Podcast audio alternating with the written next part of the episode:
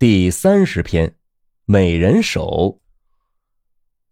有几个商人一同寓居在京城一家房舍中，房舍和邻屋相连，中间隔着一层木板壁，板上有个松节脱落了，洞穴呀像杯子大小。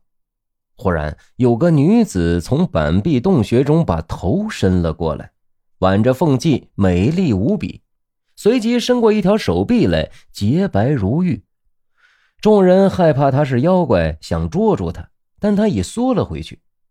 一会儿，美人头又露出来，商人们就跑到隔壁去，发现根本没有他的身体。等到人再跑过去，美人头又缩回去了。有一个商人持刀藏到板壁下，顷刻间，美人头又伸了过来。商人突然用刀砍去，美人头随刀而落，血溅满地。众商人惊告主人，主人害怕，带着美人头去告了官。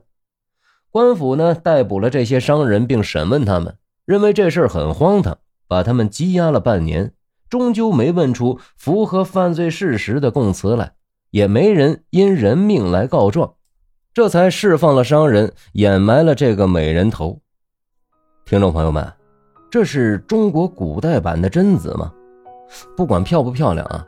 板壁上露出的头都是吓人的吧，而且削如斩，杯子口大小的洞居然能伸出头来，这头得多小啊！若是冬日，那一定是被吓坏了，本能反应应该是手里边拿什么直接砸过去。但看文中是怎样描述的呢？